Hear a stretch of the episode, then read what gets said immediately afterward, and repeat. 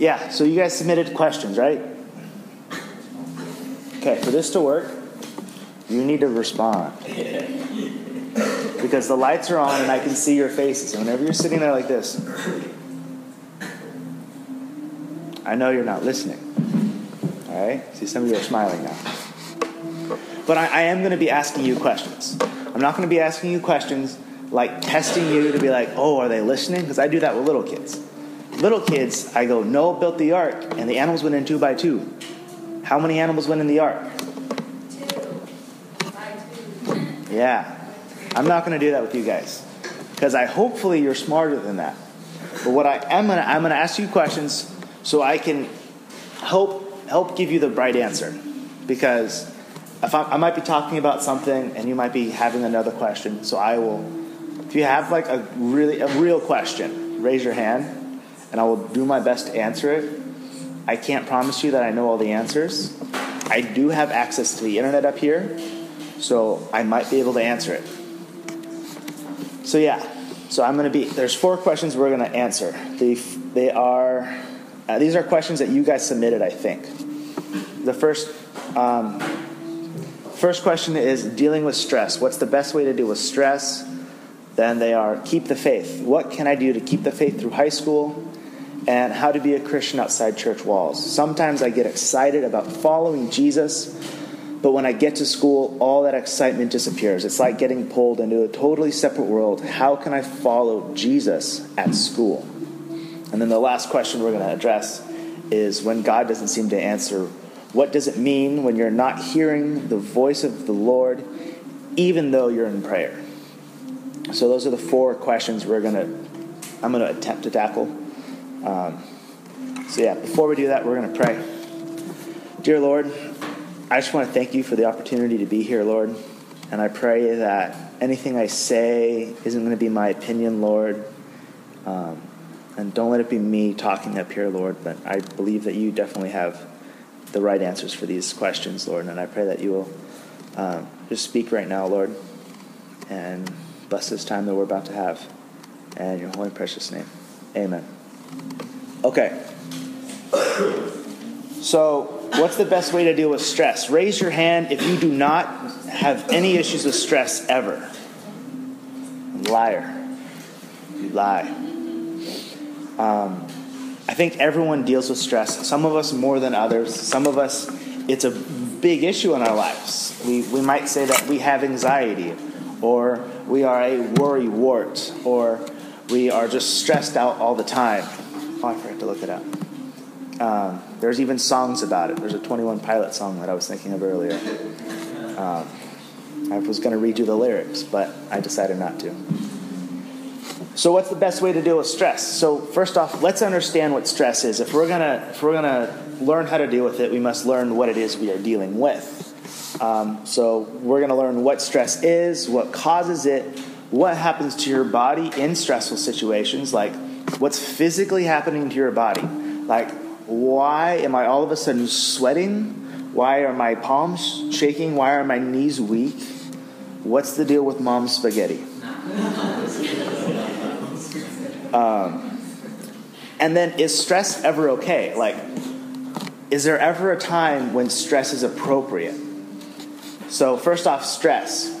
I don't really need to explain what stress is, but stress is usually you getting excited about something, and if you want to, if you don't have a good idea of what stress is, which is kind of hard to think about because like we all deal with it, so we should all understand what stress is.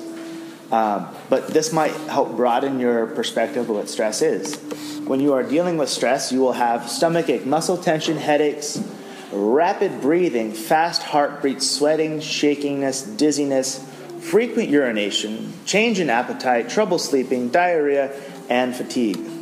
So, if you are suffering from multiple combinations of those symptoms, you might be stressed out. And that's just what some random health website told me is the deal with stress. Because I wanted to give you guys an actual thing. Um, some things that you might be feeling that might be happening to your brain when you're dealing with stress is feeling of impending doom. Like the sky is falling, and there's black helicopters following me wherever I go, and the government's poisoning my water Um, panic or nervousness, especially in social settings. So, like, sometimes they call this like social anxiety or being socially awkward. Um, or just shy. Like that's what we called it when I was a kid. You're like, oh, you're just shy. You're not socially awkward. You don't have social anxiety. You're just shy. Um, but those are real things. Like people do go through stressful situations whenever they encounter new people. They don't know what to do. They don't know who to talk to. They don't know how they should act. Um, that happens to me a lot. I walk into a room of usually people older than me, sometimes people younger than me. It's like I react the same way when I walk into a room of two and three year olds as I do a room of 60 year olds. I'm just like, hi, my name's Anthony. I like going outside and stuff. That's about it. Because I can't talk to a little kid about uh, going off roading or hiking or cameras, and old people would want to talk to me about film. Um, yeah. Some other things you might have issues with stress is difficulty concentrating, irrational anger, not just anger, but like irrational anger. Like you're on your phone and you accidentally call the wrong person, and then your phone is no longer in your hand but across the room. Um, or there are posters strategically placed on the walls in your room. Um, yeah, or restlessness. That's another thing that might be a, something that you might be doing when dealing with stress. Restlessness is resting less, not being able to sleep. Um, yeah, it's pretty explanatory. So, what happens to your body? Like, what's the physical chemical reaction happening? Your nervous system responds by releasing a flood of stress hormones. Um, that, that's basically adrenaline and cortisol. Most of us know what adrenaline, cortisol is kind of the same thing, um, which get the body ready for an emergency action. Your heart pounds faster, your muscles tighten, your blood pressure rises, your breath quickens, and your senses become sharper. Now, if I'm being chased by a bear, I want all of those things to be happening. I want my senses to be sharper. I want to be able to move faster. I want to be able to think faster, quicker. Um, so that's kind of like what your body does. So whenever you feel your heart pounding, it's because your heart is actually pounding because you have adrenaline going through your body. It's kind of like an XP booster for your heart. Um, the same thing happens whenever you drink a monster energy drink or something like that. Um, so if you ever drink a monster energy drink and then have like an anxiety attack, your heart is like going to beat out of your chest. And it's really bad for you because whenever your heart is overworked like that too much, it's actually like straining your heart. Um, your heart can actually break like not like heartbroken because someone told you you were ugly but like your heart could just stop like just die um, and like your your veins and your arteries like there's only so much that they can handle it's like when you take a balloon and you overfill a balloon and the balloon explodes that's kind of like what might happen to your arteries that doesn't happen a lot but that, i hope that kind of gives you a, a picture of what happens to your body when you're going through stress. Some other things are, like we said, loss of appetite, muscle tension, headaches, insomnia. A constant state of stress can also lead to clinical depression. So, a lot of our issues with stress are directly tied to depression or clinical depression. Um, you're also at risk for diabetes, high blood pressure, and heart disease. Like, those are some, some things to worry about while you're worrying. So I've just told you all of the things that your body is doing while you're stressing out. When I read that, I was like, now when I stress out, I'm going to think about these things. I'm going to stress out more because I'm stressing out. I'm going to stress out about my stressing out. Yeah. So I just gave you another thing to worry about. Um, so if you don't have anxiety or stress now, you might after knowing all of this. Um, and like dealing with stress, like sometimes you hear like someone will say, "Oh, I'm having a really hard day. Like I'm stressing out." Someone says, "Oh, be anxious for nothing," and you're like, "Thanks." Now I'm not anxious anymore. Miraculous! It's a miracle, right? Just, just if you tell someone like, "Hey, stop crying," do they stop crying? No.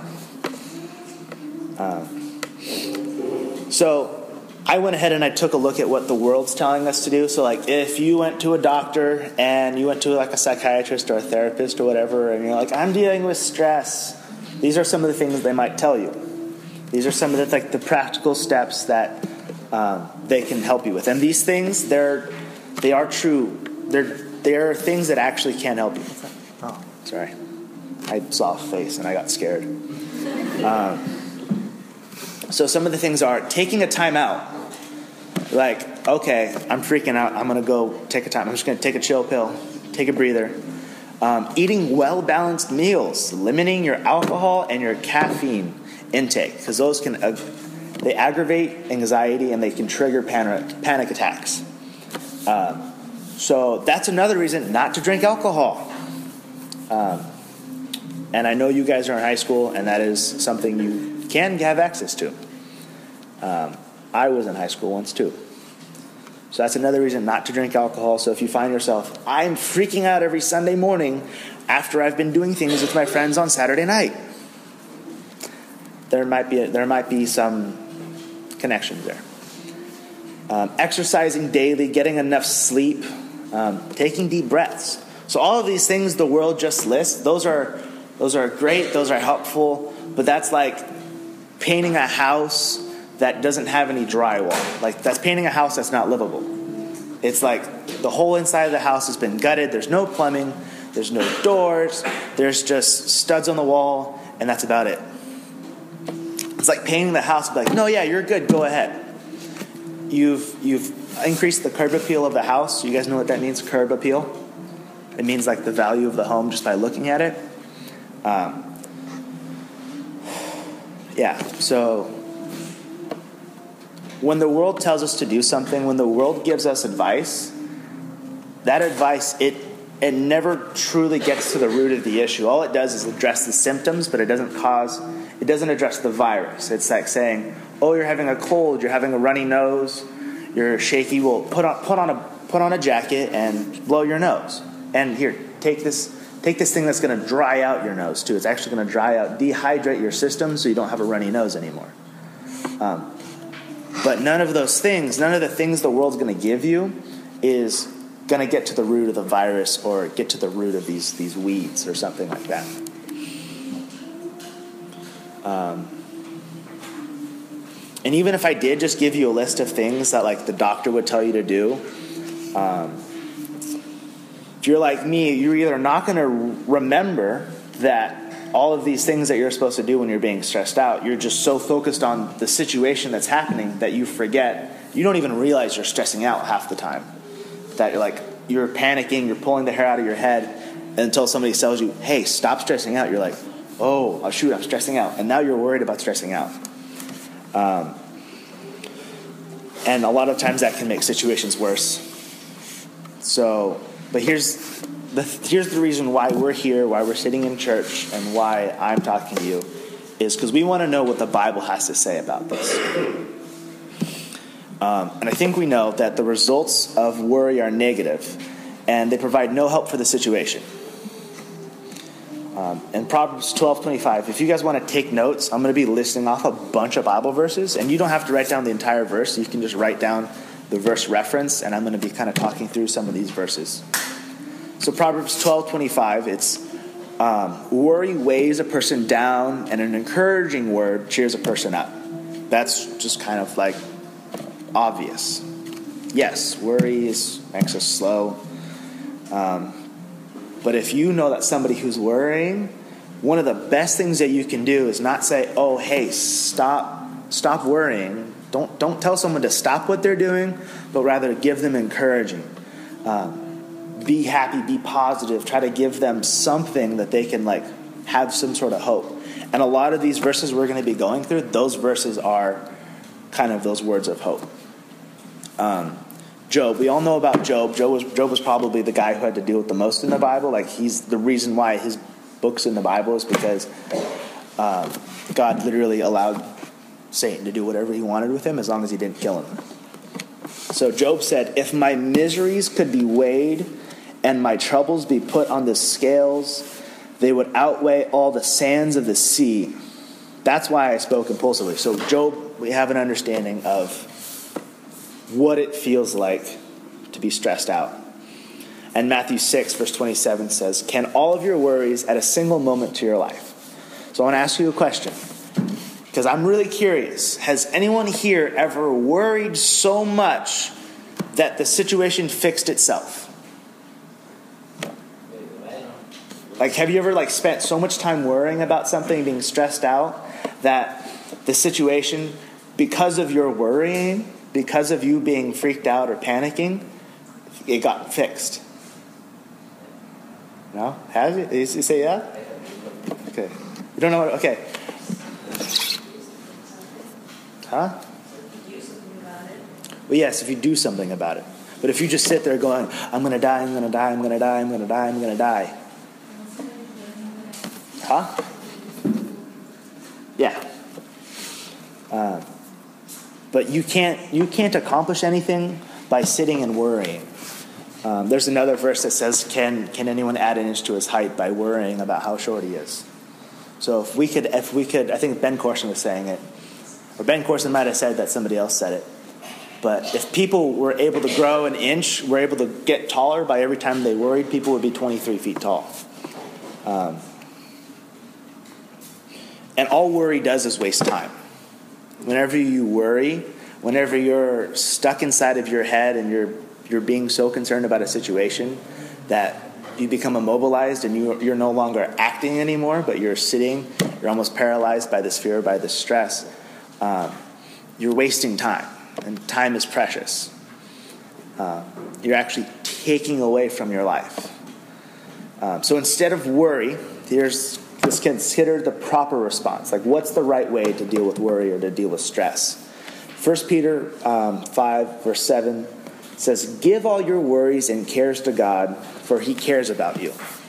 So, whenever you're worried, whenever you're stressed, go before God. Take it, don't just sit there and panic, but go before God. Be like, God, I can't handle this anymore. Help me. And the amazing thing is, sometimes we feel like God's obligated to love us. I don't know why, it doesn't make any sense, but I catch myself acting as if God's supposed to love me. Like the Bible says He loves me, so He has to. But He does love us, but He doesn't have to love us. But the amazing thing is, God likes you. Like, He wants to spend time with you. So, like, talk to Him. Like, none of us have kids. Do you guys have kids? No. Okay. I don't know. What? Uh, so, none of us here have kids. So, we don't understand the feeling of a father's love for a child. But if you're able to go inside one of the, the children's ministry classrooms, and if you ever see a kid, or you remember yourself being so excited to see your parent after a long day of Sunday school, that feeling when they go, Dad, and they run to you. Um, God just God does that to us in the morning. Like he goes, Yes, you're up, finally, let's go, come on. What do you have to say? I've been like talking to you in your dreams, but like, come on, I want to hear you say something now. Come on, let's go. Like, you haven't talked to me since dinner whenever you prayed. Let's talk. Let's do something. He's so excited. Like, he, he longs for you. Like, it's supposed to be the other way around. Like, we're supposed to long for God, but most of the time, like, it's Him bothering us to talk to Him. So, talk to God. Like, pray. And praying is just talking to God. You talk to God just how you would talk to your best friend or your parent. Um, Philippians 4 6 through 7 says, Don't worry about anything, instead, pray about everything.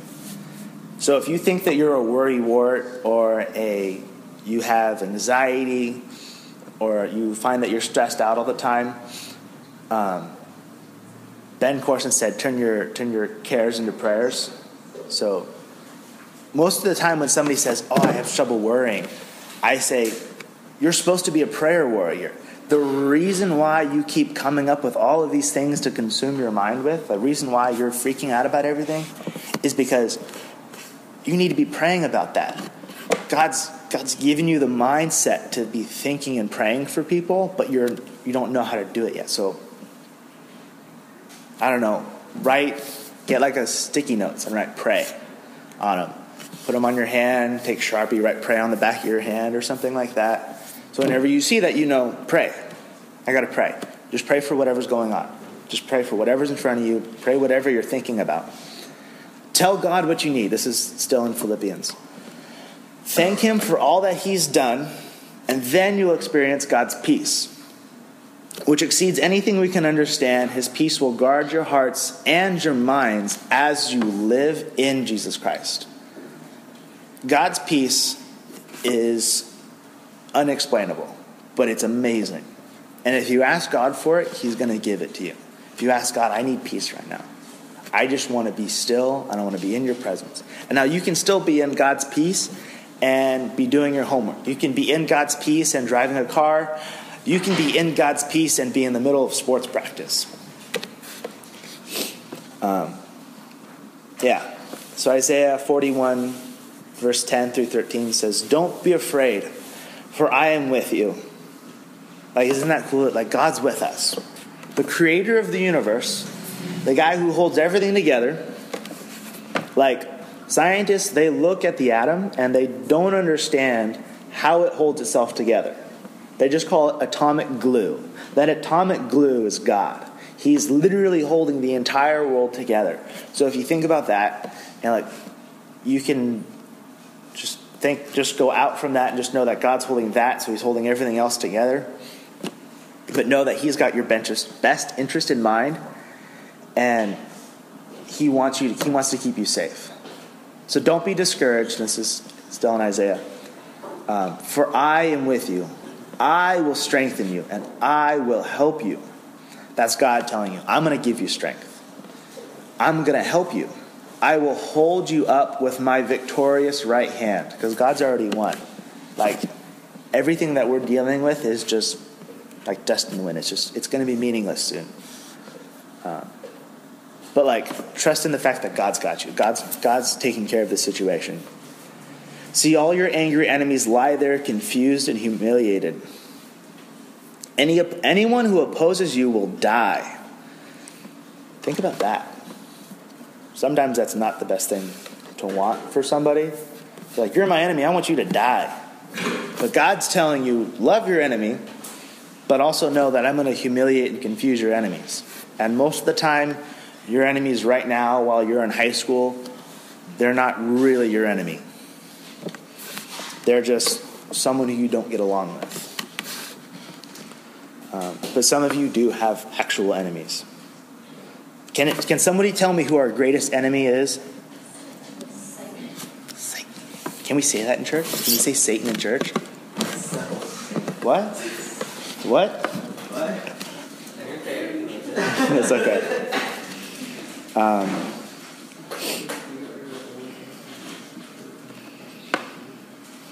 yeah. It's a long verse. And the verse ends with saying, Don't be afraid, I am here to help you. God's telling you that. God's saying, Don't be afraid. I know you're afraid right now, but I'm here to help you. Just trust me. Um, Philippians 4 8 says, Now, dear brothers and sisters, one final thing fix your thoughts on what is true. So, a lot of the times, our stress or our anxiety comes from situations that aren't rooted in too much of reality. We're worried about ninjas abducting our family. Most of our families are not that important to be abducted by ninjas. Uh, but focus on truth. So take your thoughts, like you can grab your thoughts, right? You can physically grab your thoughts. Here's are like, not responding at all. Yeah. I know, it's okay. Alina's making faces at me. Yeah, what? What did you say? Oh, yeah, it's just grabbing a chair when there's chairs.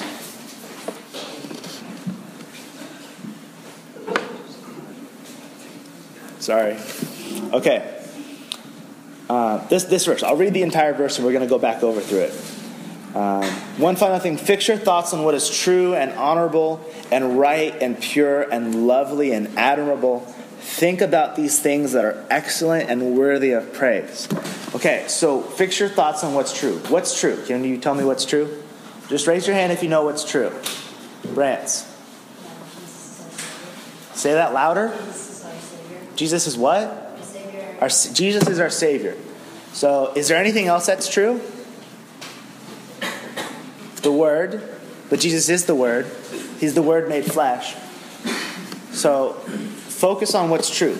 whenever you find that you're dealing with stress and you recognize that you're in a stressful situation, open up the Word of God. Go to what's true. This is the truth. This is the one thing that you can count on. Um, focus on that. Focus on honorable. So you look at the truth, you want to know what's the truth, read the Gospels. The Gospels have the truth in it. You want to know what's honorable and you want to know what's right, read Acts and read Romans, because that's, that's the story of the guys who were living it out. That was the start of the church. Um, whatever is lovely and whatever is admirable, think about these things. Whatever is lovely and admirable, that's the Psalms and the Proverbs. It's poetry and wisdom. Um, think about these things that are excellent and worthy of praise. Um, try to think about things that you would be okay saying out loud, because sometimes we can allow our thoughts to run wild. And if you wouldn't be okay saying it out loud, not just to your best friends, but like at home, you probably shouldn't be thinking that way. And then 2 Timothy 1, verse 7 um, God has not given us a spirit of fear um, and being timid, but of power and love and self discipline. Um, so, anytime you're feeling afraid, recognize that that fear is your flesh. Because that's not from God. Then God never goes, I want you to be terrified right now. God will never do that. God will put you in situations where you are afraid, but he's he, that's not his, his goal. He doesn't want you to be afraid, he wants you to run to him. But we got to know that what God has given us is power and love. It's like his powerful love. And that's that's forgiveness. That's the fruit of the spirit. That's being that's being patient. That's being kind. That's loving one another. That's being selfless. That's being patient. Um, and sometimes we stress about God's significant um, resources for our every concern. Sometimes we stress out about things that God's providing for us, and we have to recognize that God is in this. Okay, is God good? Yes, God is good. What is it? All the time? All the time? God is good. I never could get that. I don't know why. Uh, but God is good. Do you believe that God is in everything? You, do you not does anybody like not believe that God's in everything? Do you feel like there's something that God's not a part of? Huh? Sin? Yeah. But yeah, yeah, he's not he's not part of sin. That's totally opposite. Uh, so God is in every situation, right? Do we know that? Yeah, God's in every situation. And do we know that God is good? Yes. So if God is in this and God is good, he must be up to something, and that something that he is up to is good. So God is, when you're going through a trial, whenever you're going through a stressful situation, try to remember this God is good, God is up to something, and he is up to something good. And God is in this. Uh, and that's something you can tell your friends. Your friends, like, just pouring their heart out about just, just terrible things that are happening in their life. And you can tell them, God is in this situation. It doesn't seem like it. But he is up to something, and what he is up to is good because he is good. Um, I don't know if any of you have played sports. Some of you have. But in football, there's this thing called Hell Week. I'm saying, what? The Navy SEAL trainings, they do it too. Football adopted it from them. It's not as intense as the Navy SEALs. But in Hell Week, you're doing things in Hell Week and you're doing up downs. Do you guys know what up downs are? Yeah, so you all know it. If, does anyone not know what an up down is? Okay. Can somebody, uh, you guys know. An up down is a terrible thing that football coaches make you do. Um, when you're doing up downs for hours, hours, because some idiot on your team left their mouth guard at home. So you're doing up downs for hours. Um, you're looking at that situation and you're like, nothing good can come from this. We're not practicing play, plays, we're not running drills, we're not doing anything, we're not even hitting each other. Like, nothing good can come from this. Whenever you get to your first game and you're running around and it's the fourth quarter and you're not tired, you can look back and go, Oh yeah, it's because we did up downs for an hour. It's because we ran suicides like there was no tomorrow. Like we ran suicides till I wanted to kill myself. Because of those terrible, terrible things that I did that were no fun while they're doing it, I am now able to get through the fourth quarter of this game. Life is the same way. We go through terrible, terrible things that make no sense early on. But if we did not go through those terrible things we were going on, the situation we're facing today, we would not be able to get through. We would not have the knowledge, and a lot of the times, whenever we go through things like that, God, God does that. In 2 Corinthians chapter 1, 3 through 7 says, Find your comfort in Christ for you to go then and comfort someone else. So you have an obligation now to go help somebody else who has been suffering through the same thing. So if you're ever wondering, what do I do with my life? Try to find someone younger than you and try to invest in them. Try to find ways that you can relate your past to their present. Um, that was a tangent, sorry. I lost my place. There we go. Um, so, whenever you're dealing with stress, and a lot of more of the answers on how to deal with stress are going to come in these next two questions. But look at the way David responds to stress. David is literally being hunted, like people are trying to kill him. He's got an army of men after him. He's, he's like stealing bread from the temple and he's hiding in caves. Um, hopefully, we can't relate to that, but we can look at how he responds to those situations and we can kind of like try to do the same thing. David, he cried out to God. He, he was like, God, help me, I can't do this. We read one of his things earlier. But he recognized that he was, he was unable to solve the situation. He recognized that he was powerless, that God had all the power. And then he wrote praises about God. So whenever you're dealing with stress, turn on worship music. Do on something that's going to get your heart right, that's going to get your heart back into gear. Because a lot of the times, um, I'll say that for later a lot of our issues beca- are caused because we take our eyes off Christ. We become worried about things that we don't need to be worried about. Um, yeah. Oh, I skipped something earlier. Whenever you're dealing with stress, and if you've taken it, if you're if you got if you're a straight A student, who here is a straight A student? Really? Yeah. I believe it. Um, so if you're a straight A student, um, is it because you're is it because you're stressed out all the time? Are you are you, are you a straight A student because you're stressed out all the time? Yes. Okay. That kind of stress, like the stress to get good grades, that's okay as long as that stress causes you to do something. But if you're so stressed out that you're sitting there and you're like, I can't do my homework because I'm stressed out, there's just too much to do.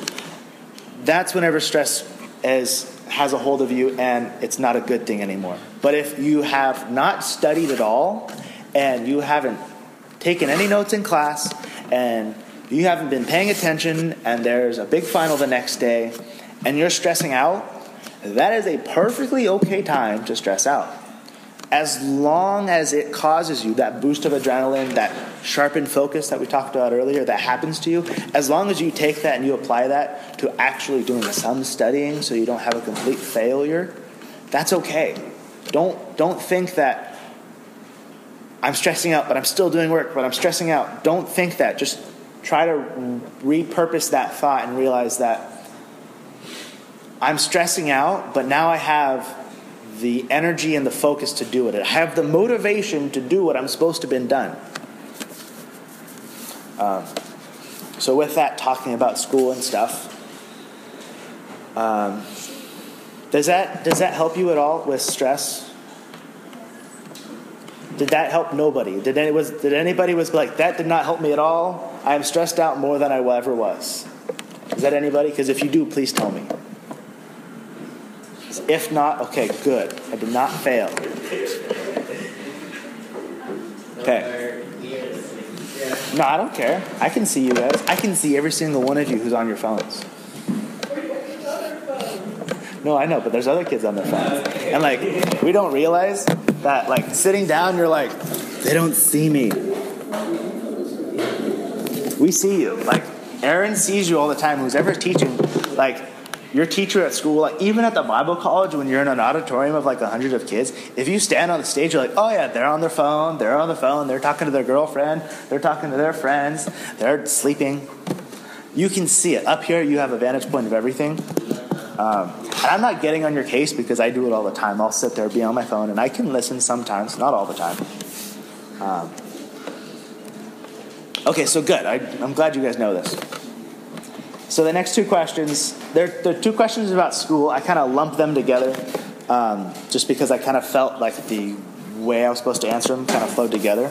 How am I doing on time? Did I talk too long the first time? Huh? 30 minutes? It's 12? What time do you guys normally get out? 12:15? Okay, cool. That's great. Fantastic. Okay. So how to be a Christian outside church walls and how to keep the faith. So whenever we say keep the faith, this is something that we hear all the time. We hear it in the big sanctuary. Aaron might be saying it. Um, but I remember when I was in high school, I was like, keep the faith. What the heck does that mean? Like, is the faith something that I can hold and drop and forget, or is it like this inanimate, object that I have to like pretend to hold? Um, and that really bothers me sometimes. They're like, oh, you just got to keep the faith. I'm like, what does that mean? How do I keep the faith? Do I have to wear special gloves? Do I have to wear special goggles? Um, we probably don't think that way. Um, so let's have a better understanding of what it means to keep the faith. It's a phrase that we use all the time, and I actually don't like the phrase keep the faith because it emphasizes it's something that you can lose. Like you can lose your faith. Because um, it's not, it's not a, a, matter of losing it, it's a matter of um, choosing to abandon it. But Hebrews 11, verse 1, kind of gives us the definition of what faith is. Faith is the confidence in what we hope for and assurance about what we do not see. So, whenever somebody says faith, that's like your belief in Jesus Christ. That's like your surety in it. That's not like, I think Jesus was real. It's like, no, I know for a fact that Jesus was real. I don't need any other proof, but I, have, I believe it. That's my faith. Like, I have faith in this chair that it's not going to collapse. It's happened before, but I still trust this chair. Um, it's our faith is our belief in Jesus Christ on the cross. So when somebody says keep your faith, they're talking about your relationship with Jesus Christ, and that's why I don't like the phrase keep the faith. Um, it's a cool thing to say. It's a really easy thing to remember. It's something you can say to an old person. Like, oh, I'm just trying to keep the faith. Um, but it's not about keeping the faith. It's about pursuing your relationship with Jesus Christ. Like you always have a relationship with Jesus Christ, but it's a whether or not like you know him as much as he knows you. It's about keeping the faith is all about growing and walking with God. Uh, but this is specifically addressed to, to how do I do it in high school. So, how do I continue to pursue a relationship with Jesus Christ in high school? And then what happens whenever I get to school and I feel like I'm in a totally different world? Well, simply put, you are in a totally different world. High school in itself is this really bizarre, just fish tank of weirdness. Um, and then you go from like elementary schools, like a fishbowl you'd have in your house. Junior highs, a little bit bigger fishbowl. And then high school is like kind of like an aquarium. And then whenever you get out of high school and you go to college, you're kind of like in that like, um, like prepared to be released phase. And then once you're out in the world, it's the ocean and it's terrifying because the government. Um, so we want to we want to look at so whenever you whoever asked that question that said um, sometimes I get excited about following Jesus, but whenever I get to school, all that excitement disappears. It's like getting pulled into a totally separate world. It's because you are. And I'm going to talk about that in a little bit, real fast. So, I want to, okay, what's the very first, I'll tell you what I do. First thing in the morning that I normally do on a normal day is I either, I don't even pick my head off the pillow. I usually grab my phone and I'm looking at Instagram or watching a YouTube video. That is not the right thing to be doing. That is a terrible way to start your day because you are turning, unless you only watch Christian YouTubers, and there's like three of them. Two of them are good. Um, there's a lot of Mormon YouTubers, but they're no better. Um, but if the first thing you're turning to in the morning is someone who's just as lost as you are, who's just as in, in bondage to sin as you are, how do you think the rest of your day is going to be if that's the first thing you're putting into your brain? If you open up and you're looking through Instagram, you're not even on the people you follow, you're looking through like the explore page, so literally anything can pop up, and you haven't even taken your head off the pillow, you haven't even thought about what you're going to eat, you haven't even gotten clothes on yet, but you're looking at the world and it's just pouring into your brain. Now, phones are good, Instagram's great, I'm not bagging on that, but just know that they do have an effect on you more than you realize. So in the mornings, whenever you wake up, I would just, is it, what do you guys normally look at? Like who here actually like turns on their phone and reads the Bible first thing in the morning? No one does it. How cool, like how, just think about this. How different would your day be if that was the first thing you did? You open up your phone and you're reading Proverbs. Like, just wisdom is the first thing, you, and then you're thinking about that all day. Maybe you're listening to worship music. What that's doing is it's like resetting the alignment on a car, or it's getting you your sights focused in, like when you're shooting a gun or something.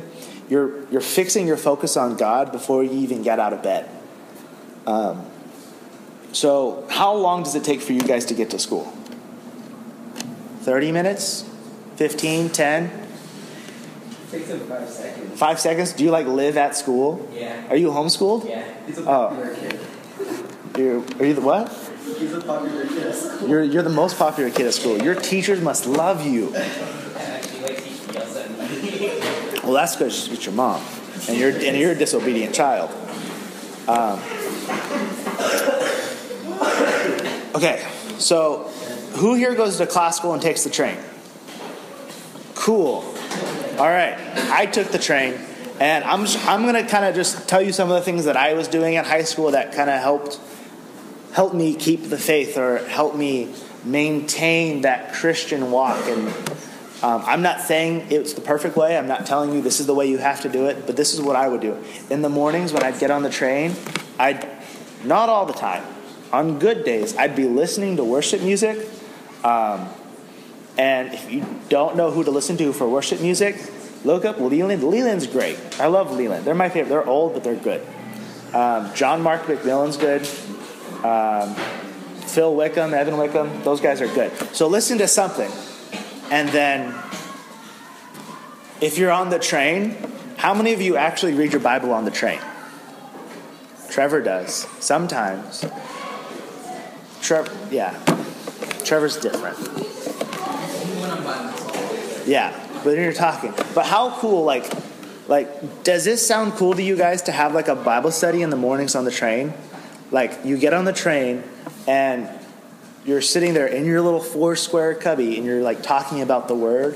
Like, do you think that's going to have an improvement on your day? Because most of the time when I got on the train, some of the worst things happen within the first 15 minutes of that train ride.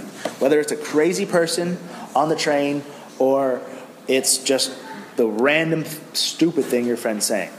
So those are some of the things that are you can think about. Reading your Bible on the train. You have like 30 minutes. That's more than like most people have to get to school. Like you you you can read the Bible and you can pray and you can have a conversation in that amount of time. Um, and when it comes to school, this is kind of scrambled, sorry.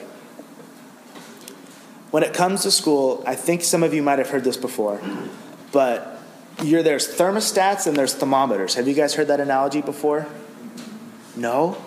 Okay. Trevor, I told you. I told you and Avery.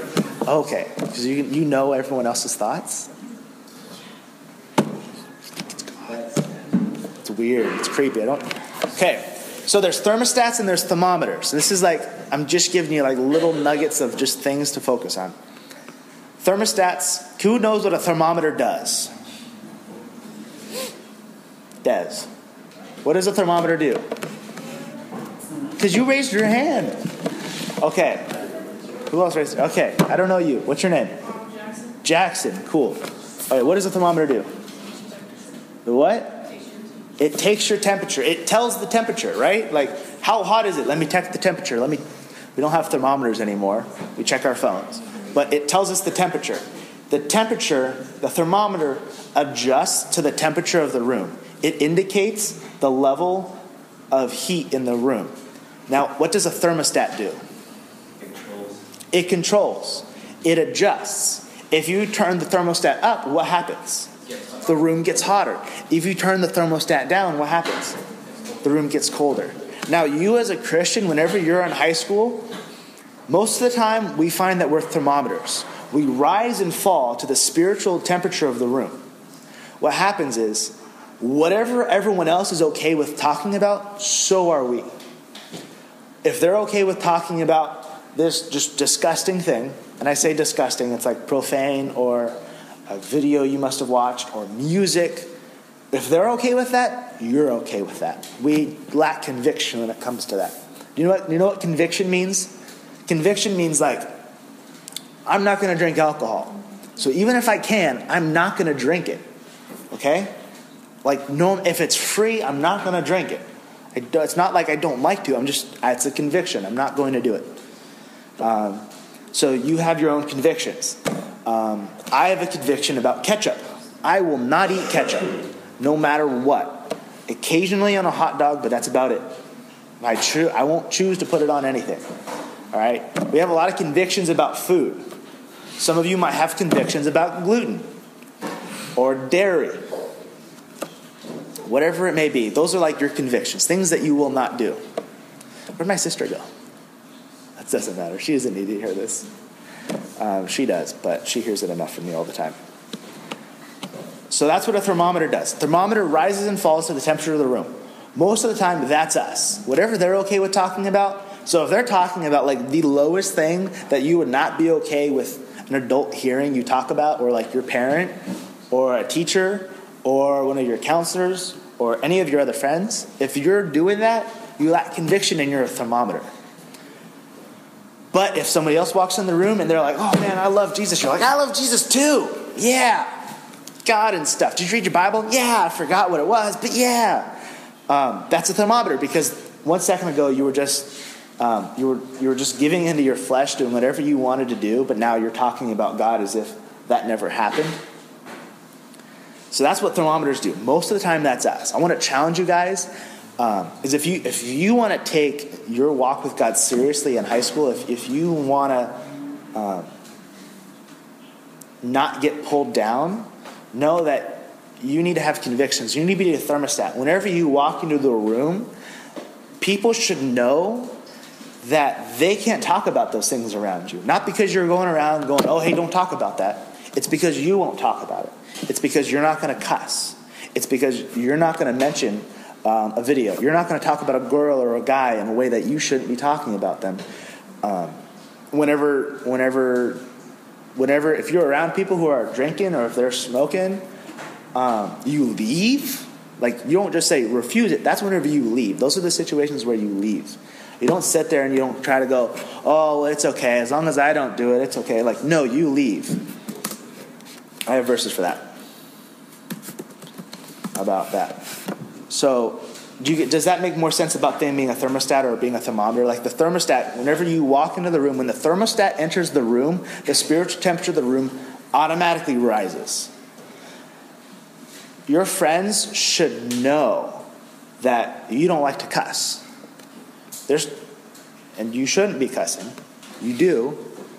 God still loves you. Just try not to. Because that's, that's, that's going to help you not cuss, right? Just me telling you not to cuss is going to cause you to stop cussing. Um, um, so, yeah, so your friends should know that you're different because of these things. You should strive to be a thermostat.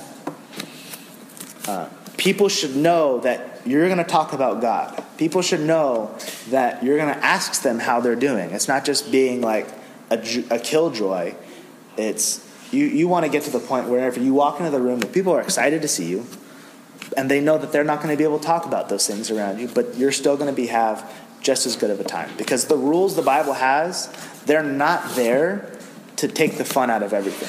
the Bible is actually, if you look at the Bible as a rule book, look at it as the rules on how to have the most fun in life. Like, God wants you to have a good time, God doesn't want you to have a bummer life. Uh, but one of the most important things that you can do is be picky with your friends.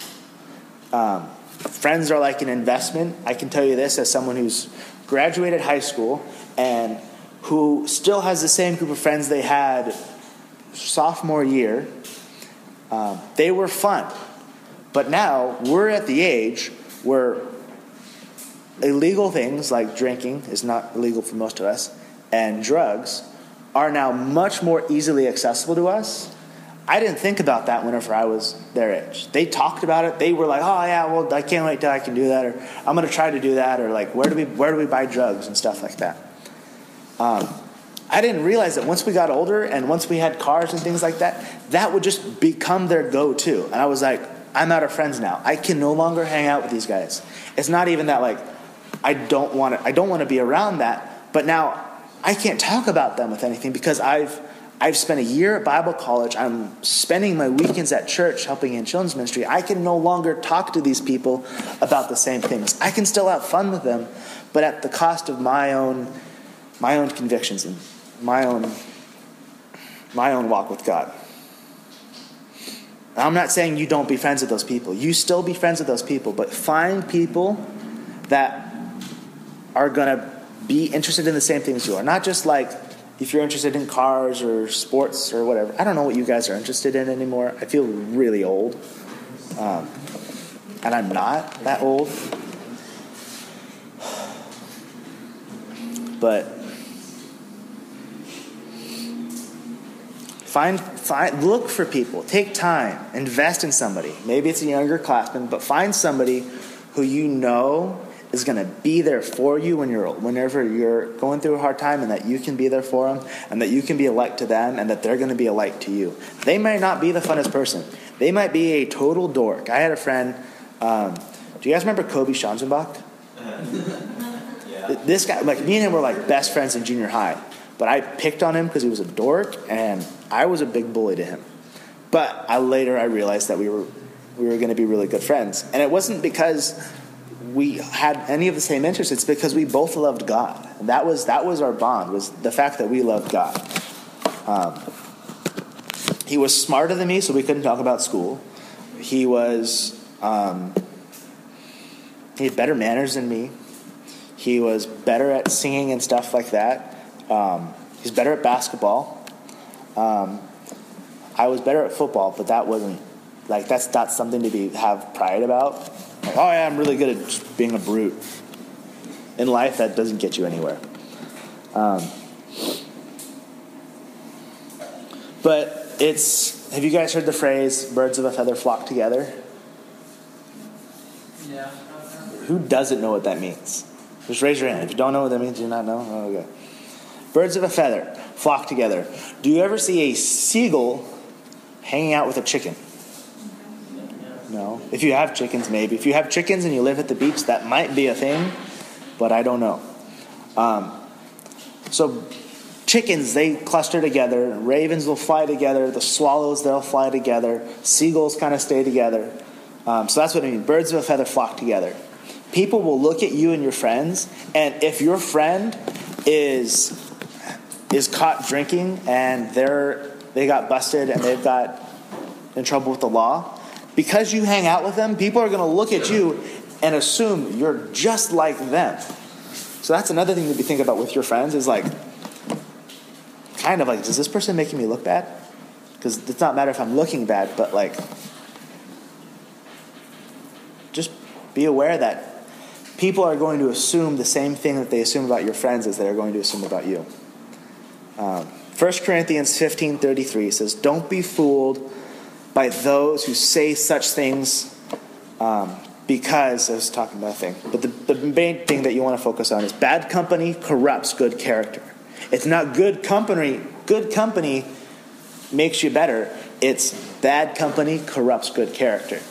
There's an analogy of a guy standing on a stage, and there's a, there's a guy at the bottom of the stage, and there's a guy at the top of the stage.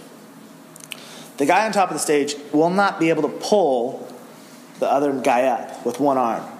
But the guy who's standing on the ground can pull the other guy down. That's just the way it is all the time. Is most of the time you're going to get pulled down by your worldly friends, and you're not going to be able to pull them up. Sometimes that's the way it works. I have a friend who was uh, who wasn't a Christian, but he was hanging out with me and my buddy Alan, and he was like, "You guys are different. Like, what is it? Like, what makes you guys different? Like, oh, it's Jesus. Like, that's why we're different." But Kyle had he had good character, but other friends were introduced into the group, and now Kyle is no longer walking with God. He was interested in it. He did it, but because of the friends that he chose, the friends that he allowed in his life, he's he doesn't care about God anymore. Um, try to figure out how to end this. The last question, I'm skipping the rest of that. Prayer is super important. Listening to worship music, spending time in the Word, limiting the amount of music that you listen to. If you wouldn't listen to it out loud, you probably shouldn't be listening to it. Like, it's amazing. Sometimes we like listen to music, and someone's like, "What are you listening to?" Nothing. I wasn't listening to that. They weren't swearing and talking about women in degrading ways. Um, I don't know what you guys listen to at all either. Like, I'm not up on the musicians. Justin Bieber, just stop listening to Justin Bieber and whoever else he listens to. Um, not saying that all music's terrible, but you can choose to invest your time better. And the last question we want to focus on, really simple answer. This is a terrible way to end it, but we're running out of time.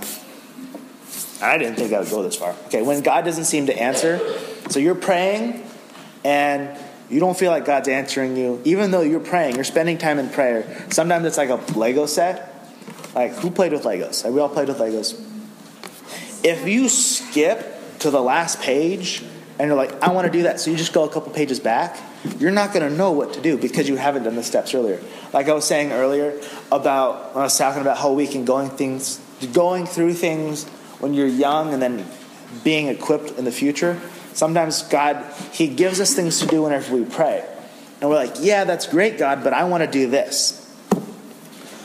Like at Bible college, you're like, God, I want to be a pastor because that's what everybody at Bible college wants to do. They either want to be a pastor, a missionary, or a worship leader. That's all there is. You won't find somebody who's there like, yeah, I want to be a biologist, so I'm here at Bible college. Um, so yeah, so whenever you pray about something and you're asking God for something, you're like you're you're trying to get an answer. Um, there's two things. It's either you haven't. It's really just one thing. You haven't done what God's already told you to do.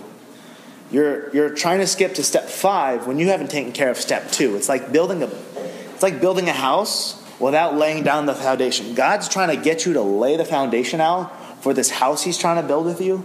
But if you build the house, we know the other thing the house built on sand falls down. So whenever we try to skip steps that God's given to us, we're not we're not going to he's like, "No, I already told you." You're like, "God, what am I supposed to do?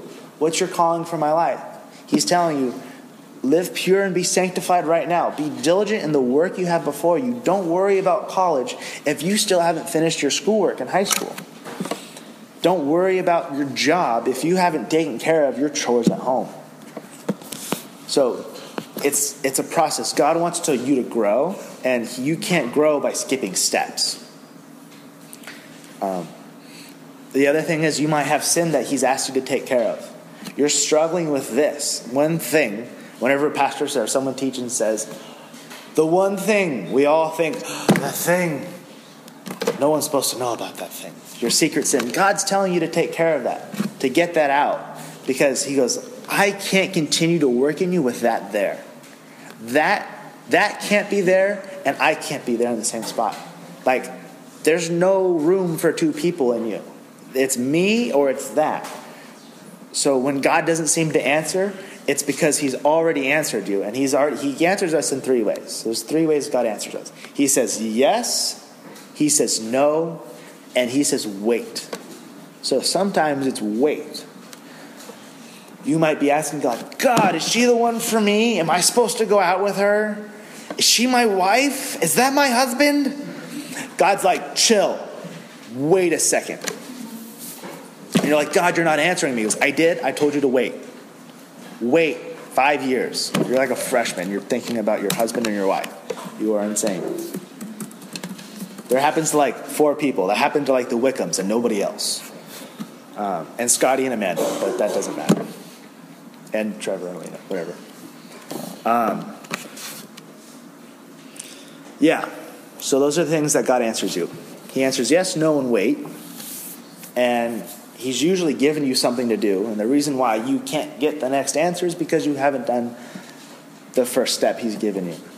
Whether it's apologizing to somebody, forgiving somebody, those might be super simple. God might be saying, like, just forgive them. And you're like, but God, like, what am I supposed to do? Like, you'll know once you forgive that person. Like, but I, I, I gotta know now. Now, because we're impatient and we're stupid.